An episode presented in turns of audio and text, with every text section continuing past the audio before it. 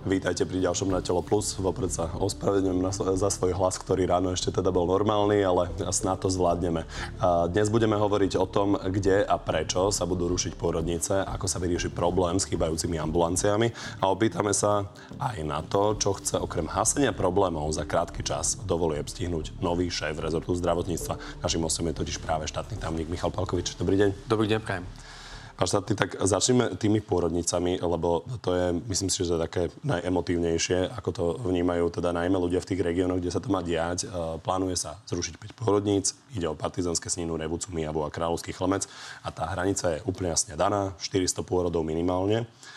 Lekári, ktorí tam pracujú, ale teda sú presvedčení o tom, že treba zachovať tie pôrodnice, napríklad aj tí z Kráľovského chlmca. Keď tu sme na to traja, štyria, tak máme priemene tých 100-130 porodov. Na klinikách majú síce 2000 porodov, ale je tam 20-30 lekárov. Prečo toto nesedí ako, ako argument? Je nás menej, tak máme menej pôrodov. Mm, no, po, povedzme si takto, že nie je to tak jednoduché. Mne sa nepáči, že zužujeme tému novej kategorizácie nemocníc a nového poskytovania jednotlivých služieb len na pôrodnice. Pokojne ten... rozviňme uh-huh. potom aj samotnú kategorizáciu nemocníc, ale tie pôrodnice sú tu akutné, riešia to, protestujú proti tomu, tak vysvetlíme vlastne, prečo má zmysel uh-huh. toto číslo 400 uh-huh. pôrodov. No nie je 400, 1200 je to, čo odborná spoločnosť považuje dneska a celosvetovo za, nazveme to, že katov hodnotu. A následnými diskusiami bola znížená na 800 a potom, aby nebol ten, um, ten drastický nárast, pretože to by sme mohli naozaj zavrieť možno aj 10 týchto pôrodníc, tak sa dohodlo taký kompromisný počet a to je 400. Ten ale samozrejme na seba nadvezuje aj ďalšie služby, ktoré musia byť zabezpečené pre rodičku a súčasne pre to dieťa. A to je jednotka intenzívnej starostlivosti pre novorodenca a jednak súčasne samozrejme anesteziológia 24-7, vynímajú samozrejme cisárske rezy a tieto pôrodnice, ktoré z toho vypadli, majú príliš málo pôrodov, bavíme sa ani nie 400, okolo 300 a 320 a podobné čísla, um, z referenčného roku 21 a súčasne uh, majú úväzky, keď sme sa, som videl pána primára uh, z Kráľovského chlmca, tak uh, oni majú 0,2 a 0,8 úväzkov anesteziologa. Vieme, že minimálne 4,7 úväzku potrebujete na, nazveme to, trojsmenú prevádzku, čiže 24-hodinovú starostlivosť.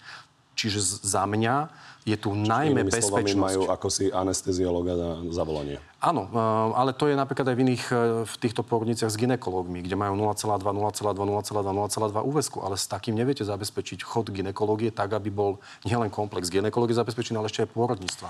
Dobre, ale čo odpoviete im, keď hovoria napríklad, že rodička napríklad musí potom desiatky kilometrov v nejakom akutnom stave niekam cestovať, uh-huh. tak to zase nie, nie je vyvážené tým, e, že možno je tam nevedia poskytnúť absolútne perfektnú, skvelú zdravotnú starostlivosť? Um, no určite tá cesta pacienta, a to v tom prípade pacientky, musí byť manažovaná. My sme sa dohodli aj so zástupcami uh, ŽUB, teda z SK 8 a že budeme robiť ďalšie výjazdy do kritických regiónov, začneme hneď budúci týždeň a práve východným Slovenskom, kde prídeme do tých regiónov, ktorých sa to týka a v podstate začneme pracovať. Jednak minoritnými komunitami, kde máme zdravé regióny, ktoré nám pomôžu nasmerovať tú rodičku, lebo povedzme si otvorene, dneska žiadna rodička si nevyberá na základe blízkosti pôrodnice, kam pôjde, ale na kvality. A to je ten cieľ. Čiže kde je postarané o ňu tak, že jej bezpečie je prvoradé, a to je práve napríklad v Michalovciach alebo v Trebišove, v tomto prípade, tak tam sa bude uh, smerovať. A to znamená, jej všetky kroky počas toho tehotenstva už budú smerovať do týchto zariadení, ktoré majú na to vybudované kapacity a zaviazali sa, že ich dobudujú na adekvátnu starostlivosť. Čiže pre mňa je bezpečnosť prvorada. Inými slovami, ten, tá polhodina dojazdu napríklad navyše nie je rozhodujúca pri pôrodoch? No, to je práve, že tá cesta, ktorú my aj analizujeme v tomto prípade a bude napríklad aj e, ďalej zverejňovaná, lebo tá cesta pacientky je veľmi dôležitá, tak zase, keď sa bavíme, že priemerne, tak skutočne tam sú tie kilometre nie také kritické a také dramatické. Poviem možno, že len ako takú mm, mm, zaujímavosť. V Kanade je dojazd do najbližšej porovnice ohraničený maximálnou dobou 4 hodiny. Ak je nad 4 hodiny, tak majú komplikácie v úrovni 3,5 Takže nemyslím si, že tento argument je až taký kritický. A na druhej strane musia si všetci uvedomiť, že tam je primárne naozaj tá bezpečnosť toho dieťaťa, čo sa narodí, čiže intenzívna starostlivosť v prípade komplikácií a samozrejme u rodičky rovnako, pretože potom budeme riešiť stavy prekladov na vyššie pracoviská, pretože nie je tam bazálna starostlivosť zabezpečená. Čiže keby to bolo na vás čisto odborne, tak zrušíte možno 10 porodníc.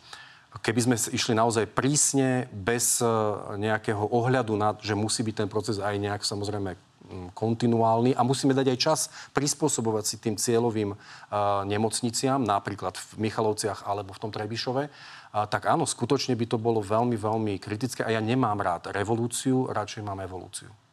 Mimochodom už pri schváľovaní tých zmien v nemocniciach bolo, myslím, že všetkým jasné, že toto bude naozaj veľmi zásadná téma vo všetkých možných regiónoch, že bude lobbying regionálnych politikov. Ako často vám volajú? E, mne nevolajú. Ja nie som politik, čiže som zatiaľ manažer, ale viem, že dámy na osn e, v podstate nepretržite odpovedajú na rôzne otázky. E, riešil som včera nejaké také drobné, ale naozaj je to len v úrovni nepochopenia toho komplexu. A áno, osn má odstraniť niektoré uh, nesystémové napríklad e, pracoviska. Niekde, kde bola napríklad brušná chirurgia, ale nemocnice v kategórii 1, čiže tá základná, ale poskytovala brušno-chirurgické výkony. No, neviem si predstaviť, že niekto by teraz bol ochotný v budúcnosti ísť do takejto nemocnice, aj keď možno, že tá starostlivosť je zabezpečená dostatočne, pretože náväzné odbory neposkytujú tú zdravotnú starostlivosť adekvátne, či to ad 1. A ad 2 naozaj um, musíme sa pozrieť, že mali sme aj nemocnice, kde bola klinická onkológia, ale nebol tam klinický onkolog. A toto je presne, čo sa musí odstrániť z toho systému ako nedostatky, ktoré nejak tu historicky boli, nejak sa vždy spravili, ale tá osn má do tohto nastaviť jednoznačné pravidla. Tak ono je potom otázka, že či nie je problém v tom, že by sme tam mali zohnať klinického onkologa. No a viete, na, pri nedostatku personálu a špecializovaného personálu sa potom rozhodujete, že či nie je lepšia centralizácia so zvýšením počtu výkonov a tým pádom centralizácia aj odbornej kvality, lebo tá ide potom v priamej úmere s poskytovanou zdravotnou starostlivosťou. A to je cieľ. Naozaj vám ešte nikto nevolal? Uh, nie, nie konkrétne, že by ma ovplyvňoval, nie. A čakáte to? Nemyslím si, lebo som veľmi koncizný v tom, čo hovorím. Je to v rôznych témach. Ja som v osn bol na začiatku, ja som bol v tej veľkej komisii ešte za úrad predohľad, takže bol som pri tom, keď sa to celé rodilo, keď sa to celé, tie diskusie na tému rehabilitácia, následná starostlivosť a tak ďalej, tie, tie naozaj vážne, alebo oftalmológia, ktorú sme spomínali, Um, takže ja to mám navnímané veľmi jasne a myslím si, že je to myšlienka veľmi do, dôležitá a dobrá, len teda potrebujeme my si zvyknúť. Hej, to je tá evolúcia. No, tak poďme od uh, jednej politickej témy uh, k druhej, ešte myslím si ožehavejšej politickej téme, a to sú rásochy. Uh, dlhodobo počúvame od mnohých, že sa to nedá stihnúť. Premiér ale trvá stále na svojom. Pozrime sa na to. Áno, stále je tu šanca, aby sme to stihli. Robíme na tom, aby sme to stihli a vybavené. Verím tomu, že sa to podarí. Pán Palkovič, nie je to trošku málo veriť pri skoro 300 miliónoch eur? No, neviem, 300 miliónov eur je to, čo je z plánu obnovy. My sa bavíme približne o 700, eur, 700 miliónov eur až jednej miliarde. A len... To potrebujeme na to, aby sme postavili tú nemocnicu. To, ale... aby sme ju spustili do prevádzky. Ale, teda postavili a samozrejme aj e, prevádzkovali. No, ale týchto 300 miliónov je viazaných e, na konkrétne termíny a ide o to, či to stihneme. Uh-huh. Premiér verí. Tak či by namiesto verenia možno nemal sa rozhodnúť, že nebudeme riskovať a pošleme tie peniaze do iných nemocníc, ktorých aj tak potrebujú. V iných prípadoch, kde naozaj zvažujeme benefit versus riziko, napríklad v dodávke sanitných vozidel z plánu obnovy sme rozhodli tak, že to riziko sme vyhodnotili ako príliš veľké. Takže v tomto prípade a, moja úloha je zabezpečiť len ten úvod toho celého, lebo tu sa rozpráva, mne sa pýtajú, že kedy to bude postavené. Postavené to bude medzi rokmi 2028 až 30, ale teraz je dôležité urobiť tie prvé kroky na zabezpečenie najmä dokumentácie, ktorá je súčasťou na to, aby sa dokázala vyhlásiť súťaž na, na, na zhotoviteľa diela. A keď sa bavíte o nejakých termínoch, tak my už sme komunikovali, že tie termíny sa posúvajú. To znamená, také milníky, ktoré boli fixne dané, dneska vieme, že sa rokuje naďalej s Európskou komisiou, aby sa posúvali. Dneska už nehovoríme o prvom kvartále 24, ale o štvrtom kvartále 24, respektíve treťom a štvrtom kvartále 24. S tým, že pokiaľ sa vyrokujú tieto termíny a budú fixné, tak samozrejme všetky tie náväzné kroky, a bavíme sa stále o projektovej dokumentácii, sa stihnúť dajú. Na to ale nadvezuje potom verejné obstarávanie a ďalšie kroky, ktoré už sú teda témou aj ďalšej vlády a do, dovolím si podotknúť, že nielen tej ďalšej vlády, ale ešte aj tej ďalšej vlády, ktorá príde, pretože tam sa bude zhotovovať teda hrubá stavba versus potom finalizácia a bude potrebné pre tie ďalšie vlády nájsť ďalších približne 700 miliónov na to, aby sa naozaj dokončila a spustila prevádzka tejto nemocnice. Áno, ale keď chceme dostať tých 300 miliónov, skoro 300 miliónov, tak potrebujeme mať hrubú, hrubú stavbu. A tú hrubú stavbu treba stihnúť. Ano. Tak potom, keď e, vy budete stíhať svoje milníky, ktoré sa poposúvali, ale nebude sa stíhať ten ďalší milník a nedostaneme nič, tak to nie je problém? To by bol veľký problém. Preto samozrejme e, pozrieme na to koncepčne. Čiže jednak teraz sa poposúvali nejaké kvadranty, ad 1. Ad 2, my sme premiant v čerpaní financí z plánu obnovy. To znamená ďalších, približne nejakom 6. 7. mieste, čiže ďalších 20 krajín buď ani nezačalo ešte čerpať, alebo sa len chystá, po prípade to majú rozrobené. To znamená, že nebude sa celo, nazveme to európsky, stíhať všetky tie milníky, čiže je predpoklad, že sa bude posúvať. Ešte aj to, čo teraz už vieme, že sa bude posúvať. A nerátame s tým ale. Nerátame s tým, pretože nechceme sa dostať do situácie, že áno, máme čas, lebo sa vyrokuje nie. Čiže my ideme teraz s plným nasadením. A pán premiér takisto komunikoval, že nie je len plán A, to je tento, na ktorý sa momentálne fokusujeme, ale je tam aj plán B a C a na tom tiež pracujeme. Dobre, takže ako vás tak počúvam, tak síce to nemôžete rovno avizovať Bruselu, že počítame s tým, že sa poposúvajú termíny, ale v rámci toho, že v Európe sú ešte oveľa horšie krajiny z hľadiska naplňania plánu obnovy, tak tak nejak počítame s tým, že sa to poposúva a tým pádom tie peniaze dostaneme. Pokiaľ to takto bude, ako hovoríte, a ja dúfam, že to aj takto bude, ako hovoríte, tak by sme mali mať dostatok času, že by sme mali všetky procesy zvládnuť. Je vylúčené, že by ešte váš kabinet e, presunul tieto peniaze na iné nemocnice?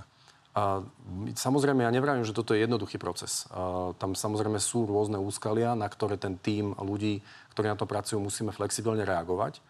A, samozrejme, nikto z, z odpovedných manažerov by sa nesústredil len na jedno riešenie, čiže samozrejme paralelne riešime aj možnosti iného, a, iných, a, nazvime to, stratégií. Ale pre nás primárne je dôležité teraz urobiť naozaj maximum preto, aby keď dojde nová vláda, tak my sme jej tú štafetu vedeli odovzdať v kvalite, za ktorú sa nemusíme jednak hambiť a jednak na ktorú vedia nadviazať, tak, aby oni stíhali všetky tie ďalšie termíny. Čiže inými slovami, nechcete to, ale nie je vylúčené, že by ste ešte presúvali tieto peniaze na iné nemocnice. Jo, to je taká veľmi hypotetická uh, otázka. Ako som povedal, pre mňa je fokus... Pripravujete momentál... si to? Nie, nie, nie, eh, ale mus, no, zodpovedný manažer určite nemôže byť niekto, kto má len jednu tému a bude potom uh, prichytený, nazveme to, že off guard. Uh, ale nie je toto pre nás naozaj priorita. Ale áno, my vieme o projektoch, ktoré sú rozpracované a ktoré sú v stave, že budú sa vedieť adaptovať, ale priorita dneska je čo najviac posunúť dokumentáciu. Mne to znie tak, že pripravujete si plán B z toho pohľadu, že keby bolo treba nejakým spôsobom stopnúť tej rásochy, tak presuniete tie peniaze? Nie toto naozaj nie je priorita, tak ako som povedal pre chvíľku. Nie priorita. Že priorita je dneska, no vždy musíte mať alternatívu, pretože samozrejme pristúpime k tomu zodpovedne, ale nič nám momentálne nena, nehovorí, že a, do konca tohto roka by malo nastať niečo tak strašne kritické, že by tá časť dokumentácie, ktorú my máme zabezpečiť v kvalite, ktorá je ako podklad na ďalšie verejné obstarávanie, že by malo byť e, znemožnené alebo komplikované alebo nejakým spôsobom posúvané. A ak bude, stále máme priestor rok 2024 na toto využiť.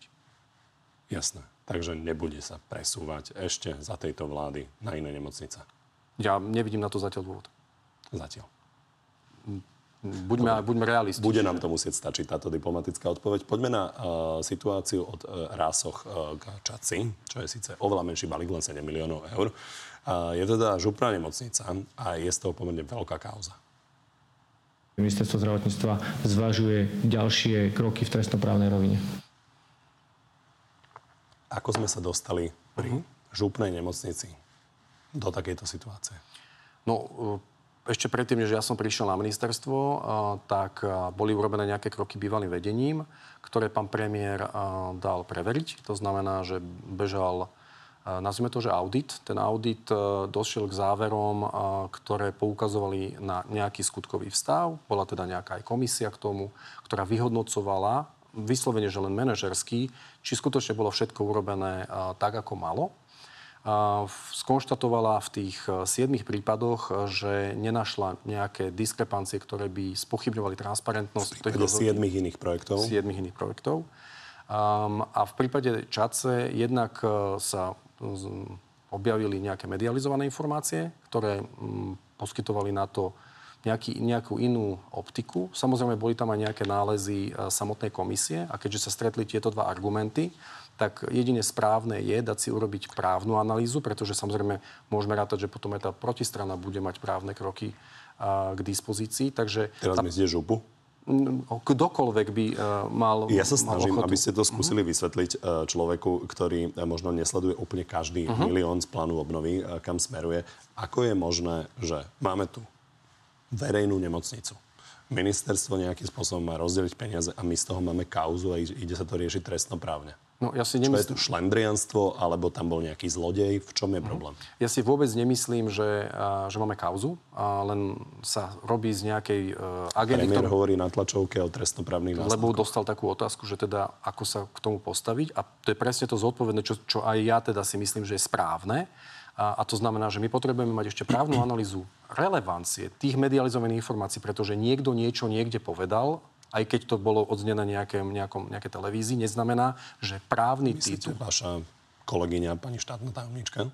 Nie, nie, nie, nie, nie. Myslel som tu do Krutku, kde bývalé vedenie ZIA a bývalý jedna generálny a tá, uh, zdravotnícká implementačná agentúra. To znamená, že jednak tá časť, ktorá vyhodnocovala práve tieto výzvy a jednak tá časť, ktorá, ktorí ľudia, ktorí boli vtedy na ministerstve, zverejnili nejakú, nejaké informácie. Čiže postavili sme sa k tomu vyslovene priamo. Potrebujeme my relevanciu tých informácií, ktoré tam ozneli, vedieť, či naozaj je tam nejaký právny titul. A ak teda bude záver tej, tej právnej analýzy taký, že skutočne je tam relevancia tých informácií, je tam nejaký problém, ktorý samozrejme my nevieme vyriešiť z vlastných zdrojov, tak budeme postupovať e, prostredníctvom orgánov činných trestnom konaní. Dobre, aby sme sa v tom nestratili. Tak nemocnica chcela vlastne ešte za ministrovania pána Lengvarského 7, 7 miliónov. Žiadosť poslali po termíne. Napriek tomu sa tá žiadosť vlastne dostala do procesu. Tá nemocnica získala tie peniaze. Sedí? Presne tak. No, ale teda Žilinská županka a spoluzakladateľka Olano pani Jurinova tvrdí, že ona za tým vôbec nie je. Pozrime sa na to. Neovplyvňovala som ministra v tomto. A naozaj nikdy by som si nedovolila nejakým spôsobom uh, tlačiť ministra do veci, ktoré nie sú v súlade. Tak klame pani Jurenová? Nie, nie to, by, to, to ani nie je meritum veci.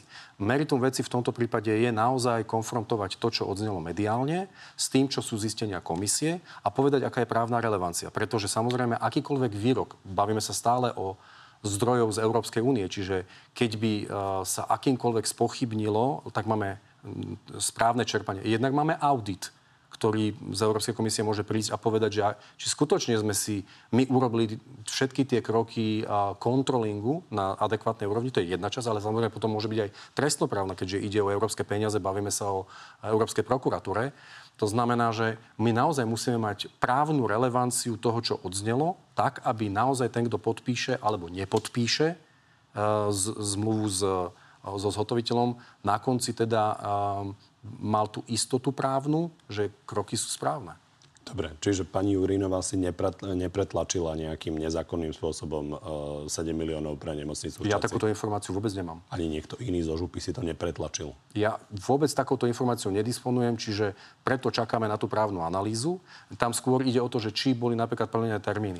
Či naozaj tie doklady, ktoré boli dodané, boli dodané reálne. Či napríklad sedia um, dátumové pečate v eh, elektronických súboroch, ktoré boli dodané. Čiže sú tam rôzne veci, ktoré treba zhodnotiť a teda na to potrebujeme samozrejme nejaké právne stanovisko. Dobre, tak poďme na to, čo už je rozhodnuté, a to sú záchranky. Uh, naozaj to s plánom obnovy teda súvisí uh, finančne a šéf záchranárov František Marský hovorí, že majú auta teda vo veľmi mizernom stave napriek tomu, že ste sa rozhodli im tie peniaze nedať. My dnes chodíme k pacientovi neskôr a neskôr a tí jednoducho tí pacienti jednoducho zomierajú, ktorí by zomierať nemuseli. Čo vy na toto? No, ja som počul uh, retoriku pána prezidenta. Um, ja som z toho dôvodu uh, zorganizoval stretnutie so všetkými zainteresovanými časťami tohto, uh, nazvime to, že aj uh, sanitkového systému. Teda to znamená, že samozrejme teda aj záchranárov, aj našich riaditeľov záchranných zdravotných služieb v Bratislave a v Košiciach. Um, tak, aby sme sa naozaj reálne začali baviť na uh, vážne témy. A mne to prišlo totižto aj z tej témy, že, ktorú sme rozoberali jednotlivú, a že nebolo dostatočne veľa informácií z ministerstva smerovaných práve k týmto kompetentným m, ľuďom a tým mádom, a, keď nemáte informáciu, tak potom hodnotíte niečo z vašej optiky.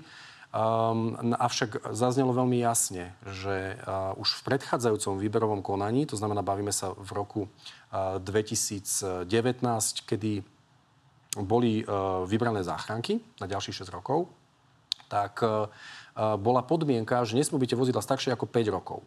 To znamená, my dneska máme blízko veľmi veľkému percentu, priznám sa, že úplne ho nepoznal detailne, ale veľkému percentu vozidla, ktoré nie sú staršie ako 5 rokov.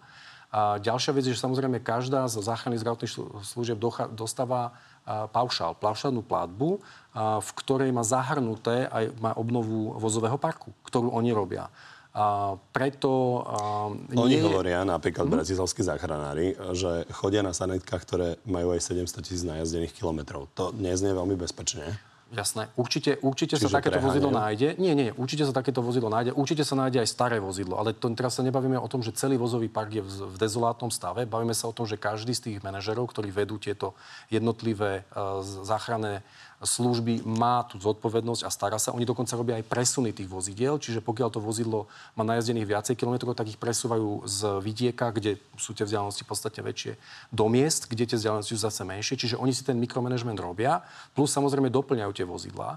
Takže tak ako aj tam oddielo na tom, na tom stretnutí, to rozhodnutie, že tých že tie vozidlá v počte až 150 proste nevieme zabezpečiť a keďže ich nevieme zabezpečiť, ohrozujeme plnenie milníka a stratu finančného krytia práve z plánu obnovy, tak sme sa rozhodli, že nie. Radšej presunieme tie financie v hodnote približne 22 miliónov do nemocníc a radšej podporíme teda tvorbu nových lôžok na úkor sanitných vozidiel pretože ten stav nie je taký alarmujúci, ako je povedané. Ja nevravím, že je vynikajúci alebo že nie na tom treba robiť, ale zase v 25. roku opäť budeme mať výberové konania alebo nejakú formu zabezpečovania tejto záchrannej zdravotnej služby a tam zás bude podmienka mať vozidla nové alebo do 5 rokov. Čiže nevidím to až tak kriticky. Šéf záchranárov, pán Majerský, zase tvrdí, že teda chodia neskôr a neskôr a že je naozaj mm. problém s tými sanitnými vozidlami. Ja keď vás počúvam, tak uh, vy v podstate konštatujete, že oni si mali tie sanitky obnovovať a že sú schopní nejakým spôsobom to manažovať. Takže preháňajú a nie je to tak, že ich idete potrestať a bude na tom škodný pacient. Eh, časy mám analyzované. Momentálne eh, tie dojazdové časy, ktoré máme, naozaj tam najvyšší čas bol okolo 15 minút, eh, ale ja viem, že pán prezident Majerský má tú tendenciu ten čas skacovať na 8 minút. Je to aj moja ambícia, určite áno. A preto sme ďalšie kroky v tej diskusii viedli práve ako zefektívniť prácu. To znamená, ako urobiť novú optimalizáciu siete bodov záchranných zdravotných služieb. A čo mne chýbalo a prečo hlavne sme sa stretli, lebo toto naozaj nebola principiálna téma, to bolo možno len si vysvetliť, um, ako to, aký skutkový stav naozaj teraz je, ale bolo to najmä zosúľadiť plán obnovy, to znamená tvorbu nových bodov, s tým, čo je plán teda optimalizácie siete s osn pretože máme APS-ky, UPS-ky versus urgent prvého, druhého typu a nejaké nemocničné zabezpečenie. A aby sme začali hľadať spoločné riešenia, tak aby v závere ten pacient mal včasnú zdravotnú starostlivosť, čiže dojazdové časy čo najkračšie a na druhej strane, aby sa nerobili výjazdy, ktoré nie sú opodstatnené. A tam sme mali jednoznačnú zhodu s tým, že budeme sa stretávať v rámci komisie, ktorá bola zriadená alebo vyšiel vecník hneď v piatok. Takže sa budeme stretávať po nominovaní zástupcov z jednotlivých eh, organizácií a združení. Budeme sa stretávať v pravidelných intervaloch, informovať sa a práve si budeme odovzdávať termíny, úlohy a plnenia.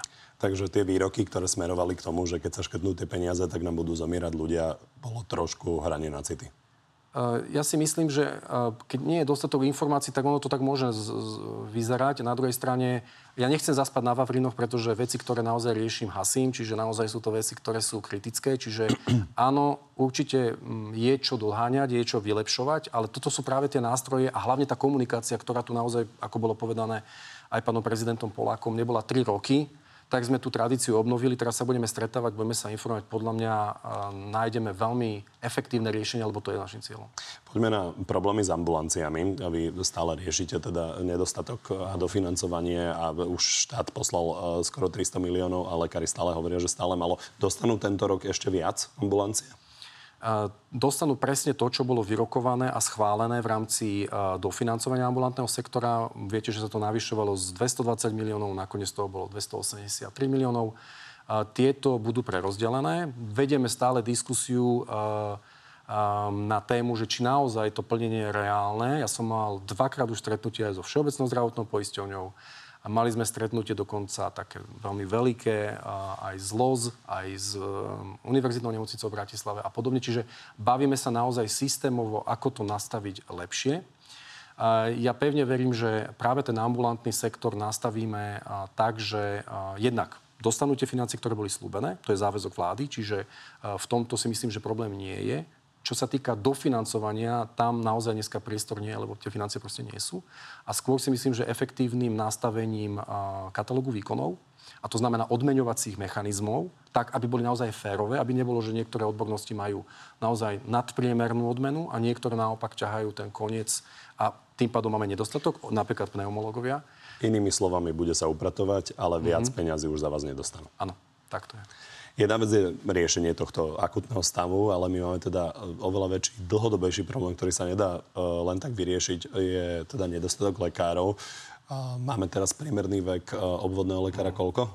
59? No, No 50, 60. ono to závisí od toho, že kto, v, a v akej, e, v akej e, či, je, či sa bavíme o lekárovi VAS alebo ŠAS a ešte, ešte aj v tých odbornostiach máme, že už sa nám blíži... VAS vyš, ŠAS? Čiže ambulancia, teda všeobecnej ambulantnej starostlivosti a špecializovanej ambulantnej starostlivosti. Ja hovorím o všeobecných Áno, lekároch a tých, myslím si, že je to okolo 59-60 pediatri sú ešte viac. Hlavne nám ich chýba okolo 400 a 220, minimálne 220 pediatrov. Čiže nielen vek je problém, ale že aj proste fyzicky tí ľudia chýbajú v systéme. To je jedna vec, ale druhá vec je, že ten vek ukazuje, ano. ako rýchlo nám môže ubúdať. Ešte ďalší, tí, ktorých e, To máme v nemocničnej sfére presne takýto istý problém, čiže stárne nám odborný káder. Ostaňme teraz mm-hmm. pri tých ambulantných lekároch. Mm-hmm. Nemocnice sme už krátko riešili. Rodičia sa už teraz ťažujú, že sa nevedia dostať k pediatrovi.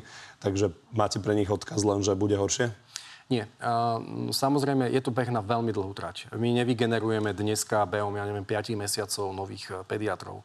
A preto tie kroky, ktoré teraz robíme aj v reorganizácii vzdelávania, viete, že tam bola nejaká chyba, ktorá sa stala na, v úvode tohto roka, tá je teraz v legislatívnom procese a bude odstranená tak, aby v októbri mohli nastúpiť pediatri do rezidentského programu a stále ešte beží aj špecializačné štúdium, čiže z, z nášho pohľadu áno. Ja vás, prepačte, zastavím mm. trochu tok myšlienok. E, toto vyzerá ako veľké šlendrianstvo, že štát vie, že má málo pediatrov, vymyslí si pre nich program a potom ho sám zruší na pol roka. Nie, to Podľa nie... vás, aký bol minister, uh, lengvarský minister? E, nie, teraz e, my sa bavíme, že to boli aj nejaké dohody medzi Lekárským odborovým združením a medzi vládou a ministerstvom zdravotníctva, keď to tak zoberieme. Tam sa stala legislatívna chyba, ktorá bola do toho včlenená a tá musela byť odstranená. Um, takto, týka sa to veľ, veľmi malého počtu pediatrov. Ja mám informáciu, že sa to týkalo na začiatku roku šiestich pediatrov, čiže nebavíme sa o kolosálnom nejakom probléme. Ale áno, nemalo by sa to stávať. Súhlasím s vami, že kritika je na mieste. Na druhej strane... Vaše hodnotenie ministra Lengvarského ako ministra? Ja priznám sa, že veľmi nerád sa budem ponárať do toho, čo bolo. Pre mňa je dôležité, dostal som nejakú štartovaciu čiaru, bola veľmi, veľmi ťažká. Môj rozbeh prvý mesiac uh, bol um, veľmi ťažký, očakával som to, bol som na to pripravený a ne, nelutujem ani jednu sekundu tomu, ktorú som venoval sa. A tým pádom, áno, musím nastaviť tie procesy tak, aby keď budem odchádzať, tak ten, kto príde po mne, bude mať úplne iné, o generáciu lepšiu štartovaciu líniu. Bol to dobrý minister. Ne, ne, nehodnotil by som ho v tomto kontexte. Tak ostaňme teda ešte e, pri tých všeobecných lekároch, lebo uh, tam uh, momentálne má jeden všeobecný lekár v priemere 1688 uh-huh. pacientov. Vy máte plán zvýšiť to až na 2000. Uh-huh. Čiže máme čakať výrazné zhoršenie starostlivosti? No priepustnosť napríklad špecializovaná ambulantnej sféry sa nám v priebehu 5 až 10 rokov zníži, teraz je okolo 85% a bude klesať až niekde naozaj až tie na hrozostrašné Scenáre hovoria, že možno, že aj nižšie ku 55%, čo si neviem predstaviť. Čiže tam tá sanácia musí prísť. Čo znamená priepustnosť? To znamená, že počet pacientov, tak jak ste vypovedali, na jedného lekára špecializovanej hmotnej starostlivosti a, a teda toho, tej primárnej starostlivosti, čiže to, čo ľudovo volám, že obvodný lekár.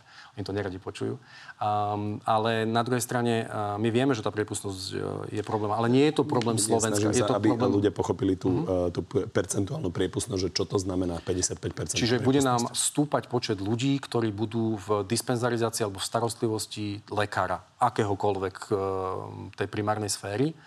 A to je samozrejme jav, ktorý mm, je veľmi problematický, lebo stárne, lebo nemáme príliš namotivovaných mladých ľudí, ale práve potom využívate tie motivačné veci, čo sa týka zmeny systému vzdelávania pregraduálneho, čiže medikov, potom aby sa ľudia nestratili. Čiže mm. inými slovami hovoríte o tom, že nám bude klesať počet lekárov ano. a zároveň budú väčšie nároky z pohľadu toho, koľko pacientov bude potrebovať lekárov. Pokiaľ sa nič neurobí, tak bude táto negatívna tendencia, ktorú uh, opisujete, ale my máme kroky, ktoré sa snažíme teda implementovať tak, aby sme stabilizovali tento, ten, tento problém a aby práve, že nebolo to, že to pôjde vyslovene, že až uh, teda nejak lineárne dole, ale že teda budeme to udržiavať na nejakom udržateľnom, uh, udržateľnom miere. To je rezidentský program. To je ten pregraduálne vzdelávanie. To je napríklad aj tí, tí odidenci, ktorí sú už na území Slovenskej republiky, aby sme ich vedeli do systému dostať efektívnejšie. Čiže nástroje, ktoré využívame, sú tu, my ich využívame, ale teraz samozrejme to nie je beh na krátku trať. Čiže bude veľmi záležať aj od ďalšej vlády, ako ich ďalej bude implementovať a napríklad aj dofinancovať. Aby jeden lekár zvládol miesto 1688 pacientov, 2000 pacientov, tak chcete dať možnosť, e, aby mal dve sestry. Ale my nemáme ani sestry. Eh, veď to je práve problém, že um, možno, že sa budeme baviť o tom, že či môžu byť administratívne uh, pracovníčky navýšené.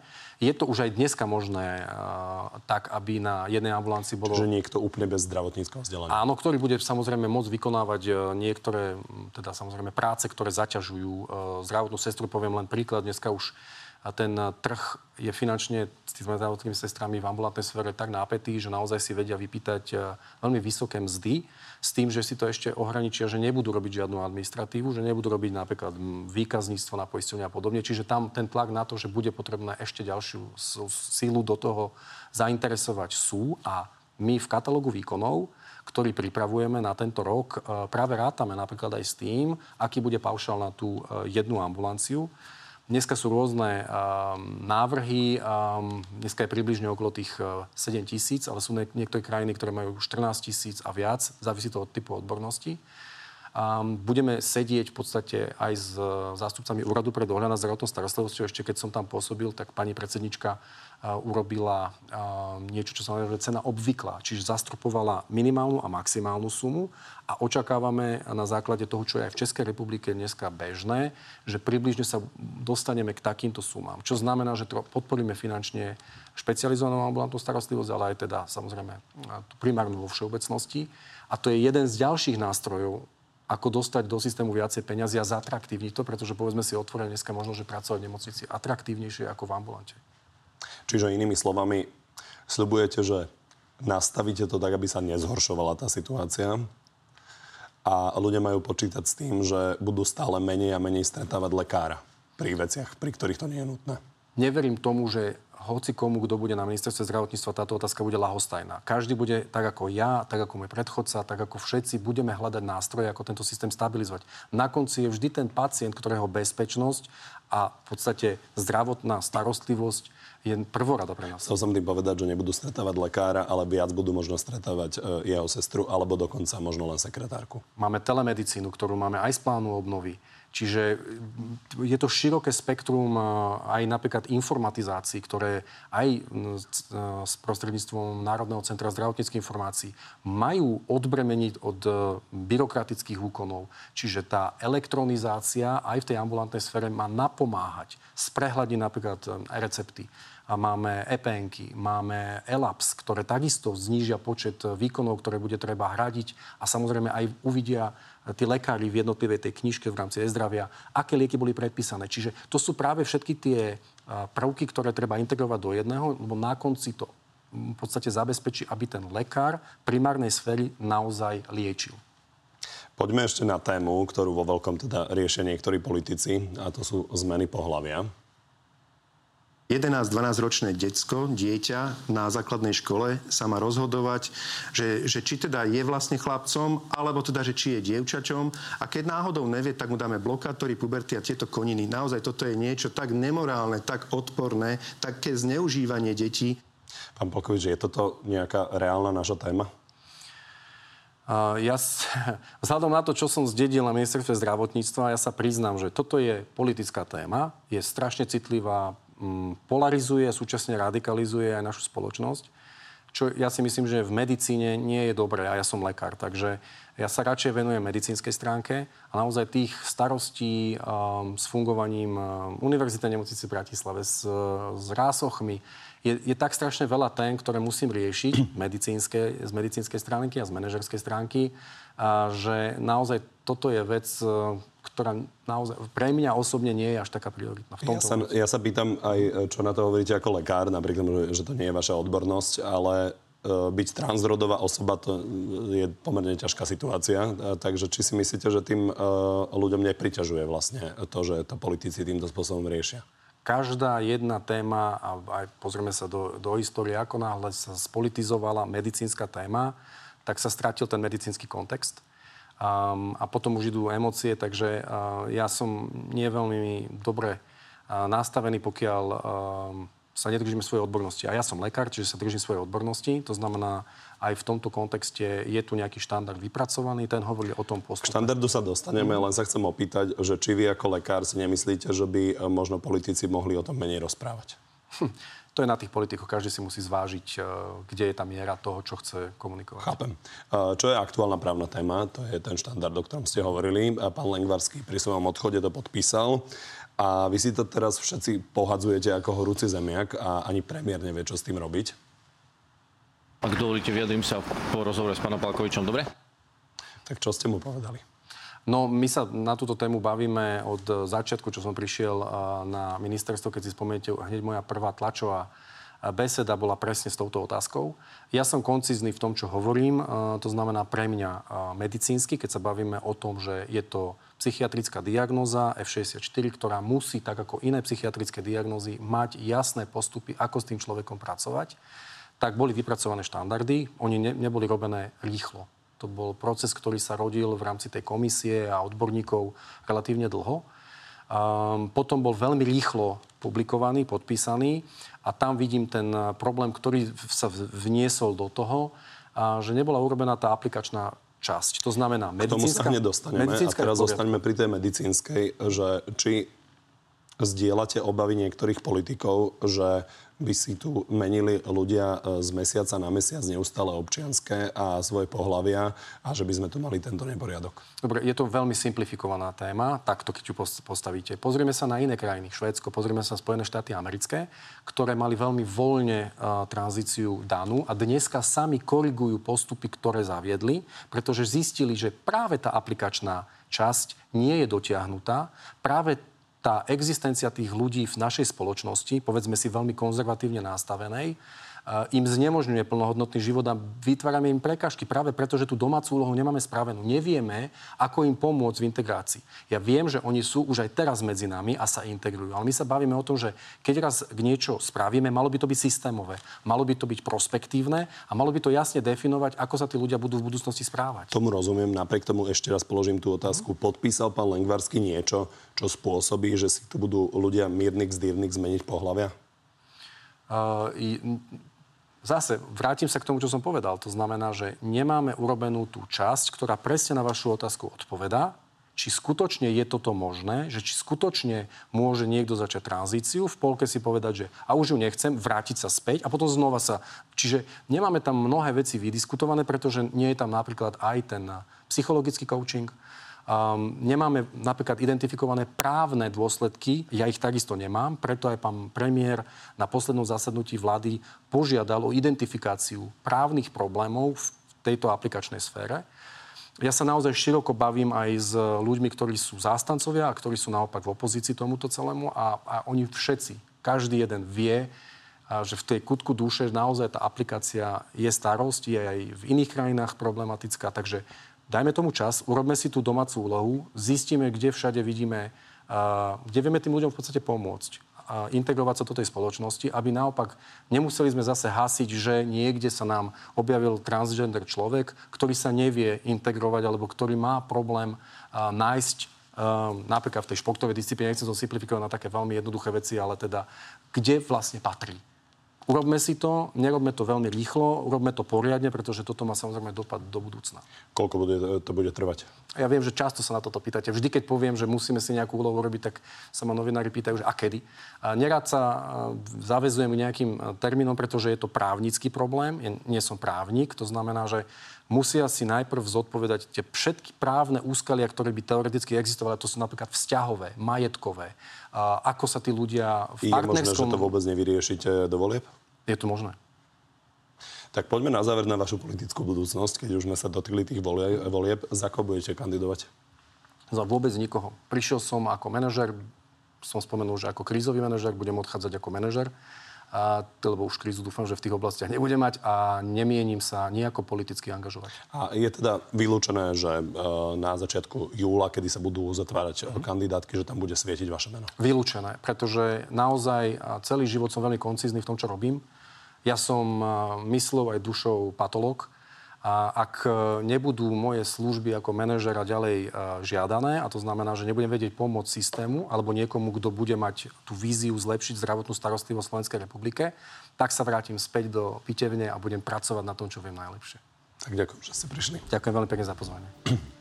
Z dnešného Na telo plus je to všetko. Pri ďalšom sa vidíme opäť v útorok o 14. na životu na TV novinách alebo si nájdete v archíve a na podcastoch. Príjemné popoludne ešte. Takže poďme na divacké otázky. Začne Máriou. Schválil by eutanáziu v prípadoch, keď úmrtie je vykúpením nielen pre pacienta, ale aj príbuzných? To je ťažká otázka. Mnohí moji dobrí kamaráti zaoberajúce sa právom v medicíne túto otázku riešia roky. Určite ja na ňu nenájdem nejaké osobné riešenie, ale viem si predstaviť, že samozrejme v rámci paliatívnej starostlivosti by som podstatne viacej akcentoval na, nazvime to, že dôstojné umieranie, na ten proces, ktorý podstate zabezpečí, aby to trpenie bolo čo najmenej zmiernené. A to nie, nedospeli sme ešte do takého stavu našej spoločnosti, aby sme sa bavili na túto tému, ale myslím, že máme veľa práce v tej paliatívnej starostlivosti. A nemôžete si ako m, faktický šéf rezortu zdravotníctva proste povedať, ako, ako cítite svoj názor? No, ako som povedal, že to, ten proces umierania, myslím si, že u nás nie je vôbec doriešený. Ja tomu rozumiem, ale eutanázia ako taká, že či pre vás je Nie, prípustná? pre mňa nie je prípustná v tomto momente, nie. Jozef, či nechá zabalzamovať naše zdravotníctvo? No, prišiel som ako uh, krízový manažer do zdravotníctva a pevne verím, že teraz už po 5 mesiacoch budem odchádzať už len ako manažer a kríza nebude. Vo všetkých oblastiach? No určite v tých principiálnych, ktoré som si stanovil, že chcem posunúť dopredu, tak pevne verím, že to stabilizujeme. Je normálne čakať na operáciu sivého zákalu pol roka? No, um, vôbec oftalmológia ako vedná disciplína alebo odbor špecializačný je veľmi podceňovaný štátnou správou, preto je nahradzaný súkromnými spoločnosťami s veľmi vážnymi problémami. Niektoré kauzy sme pomenovali ešte, keď som bol na úrade pre dohľad. Takže určite tieto čakacie doby nie sú v poriadku. A teraz nebavím sa rovno o pol roku, ale o čakacích dobách. Práve na to je OSNK. To znamená, že budeme mať nový systém nemocníc, novú organizáciu jednotlivých oddelení a jeden z cieľov bude, aby sa znížili práve tieto čakacie doby. Celkovo máme problém s čakacími dobami na Slovensku? Áno, máme. A je niečo, čo je naozaj vypuklé? No, ortopedické operácie napríklad, e, tie mali naozaj ročnú až dvojročnú čakaciu dobu. Ale sú tam aj iné veci, ktoré nemali stanovovanú napríklad presnú minimálnu a maximálnu dobu. Takto teraz sú stanované vlastne na maximálne doby s tým, že minimálna nie je ohraničená a akutné stavy idú okamžite. Takže je tam konečne poriadok. A vzhľadom na to, že sme v pomerne permanentnej kríze, tak uh, ako si stanovať, e, stanoviť e, arbitrárne, že dokedy to musí byť, asi si nemôžeme dovoliť, nie? No, uh, tam sú pracovné skupiny, to znamená odborné pracovné skupiny, ktorých je 63. Každá má za úlohu stanoviť stanoviť práve tieto jednotlivé kritéria vo výkonoch, ktoré oni definujú. Čiže kvalitu, materiálne zabezpečenie, technické zabezpečenie, to je všetko v rámci OSN. ale zároveň nemôžeme to mať platné v momente, kedy to bude, bude nevinutiteľné. Od 1.1.24 je to platné, s tým, že vyhodnocovať, vyhodnocovať sa to bude v 25. roku a tam potom následne budú samozrejme tie nemocnice, ktoré sa zaviazali tie, k plneniu tých programov, teoreticky aj sankcionované. Jozef, mala by sa prijať smernica o transgender ľuďoch? Určite je to diagnoza momentálne psychiatrická, ktorá vyžaduje si uh, medicínsku starostlivosť, ktorá si vyžaduje postupy tak, aby tí pacienti vedeli, akým procesom majú prejsť, ale hlavne, aby lekári vedeli, čo majú dodržať, aby ten záver a bol reprezentatívny, takisto ako to máme v úplne iných štandardných terapeutických a diagnostických postupoch. Asi tá smernica, na ktorú naráža, uh-huh. že ju podpísal minister uh-huh. Lengvarský pri odchode. Áno, tá je v platnosti a podľa nej môžu dneska lekári postupovať. Čiže mala by ostať v platnosti? Uh, medicínsky nevidím tam nejaký kritický problém. Mám tam jednu výčitku, ktorú vidím v tom, že v tom procese tranzície nie je kontinuálna psychologická podpora. Ale to je vec moja, nie odbornej skupiny. Pracoval na tom a viacero odborníkov, takže spolieham sa, že teda áno, keď to porovnám s inými krajinami, tak medicínsky a tam nevidíme nejaký problém. Daniela, podporili by ste fúziu všetkých slovenských zdravotných poisťovní do jednej? Hm. Unitár momentálne, viete, vec e, viac politická. A tak ako sa vyvíja situácia na poistnom trhu a, a teda vôbec s poisťovňami, tak um, obávam sa, že úplne tá myšlienka, ktorú mal pán bývalý minister Zajac a to, že vlastne bude nejaká konkurencia medzi poisťovňami, ktorá bude generovať väčšiu kvalitu, že ten, ten poistenec v tom úplnom závere to pravdepodobne nepociťuje.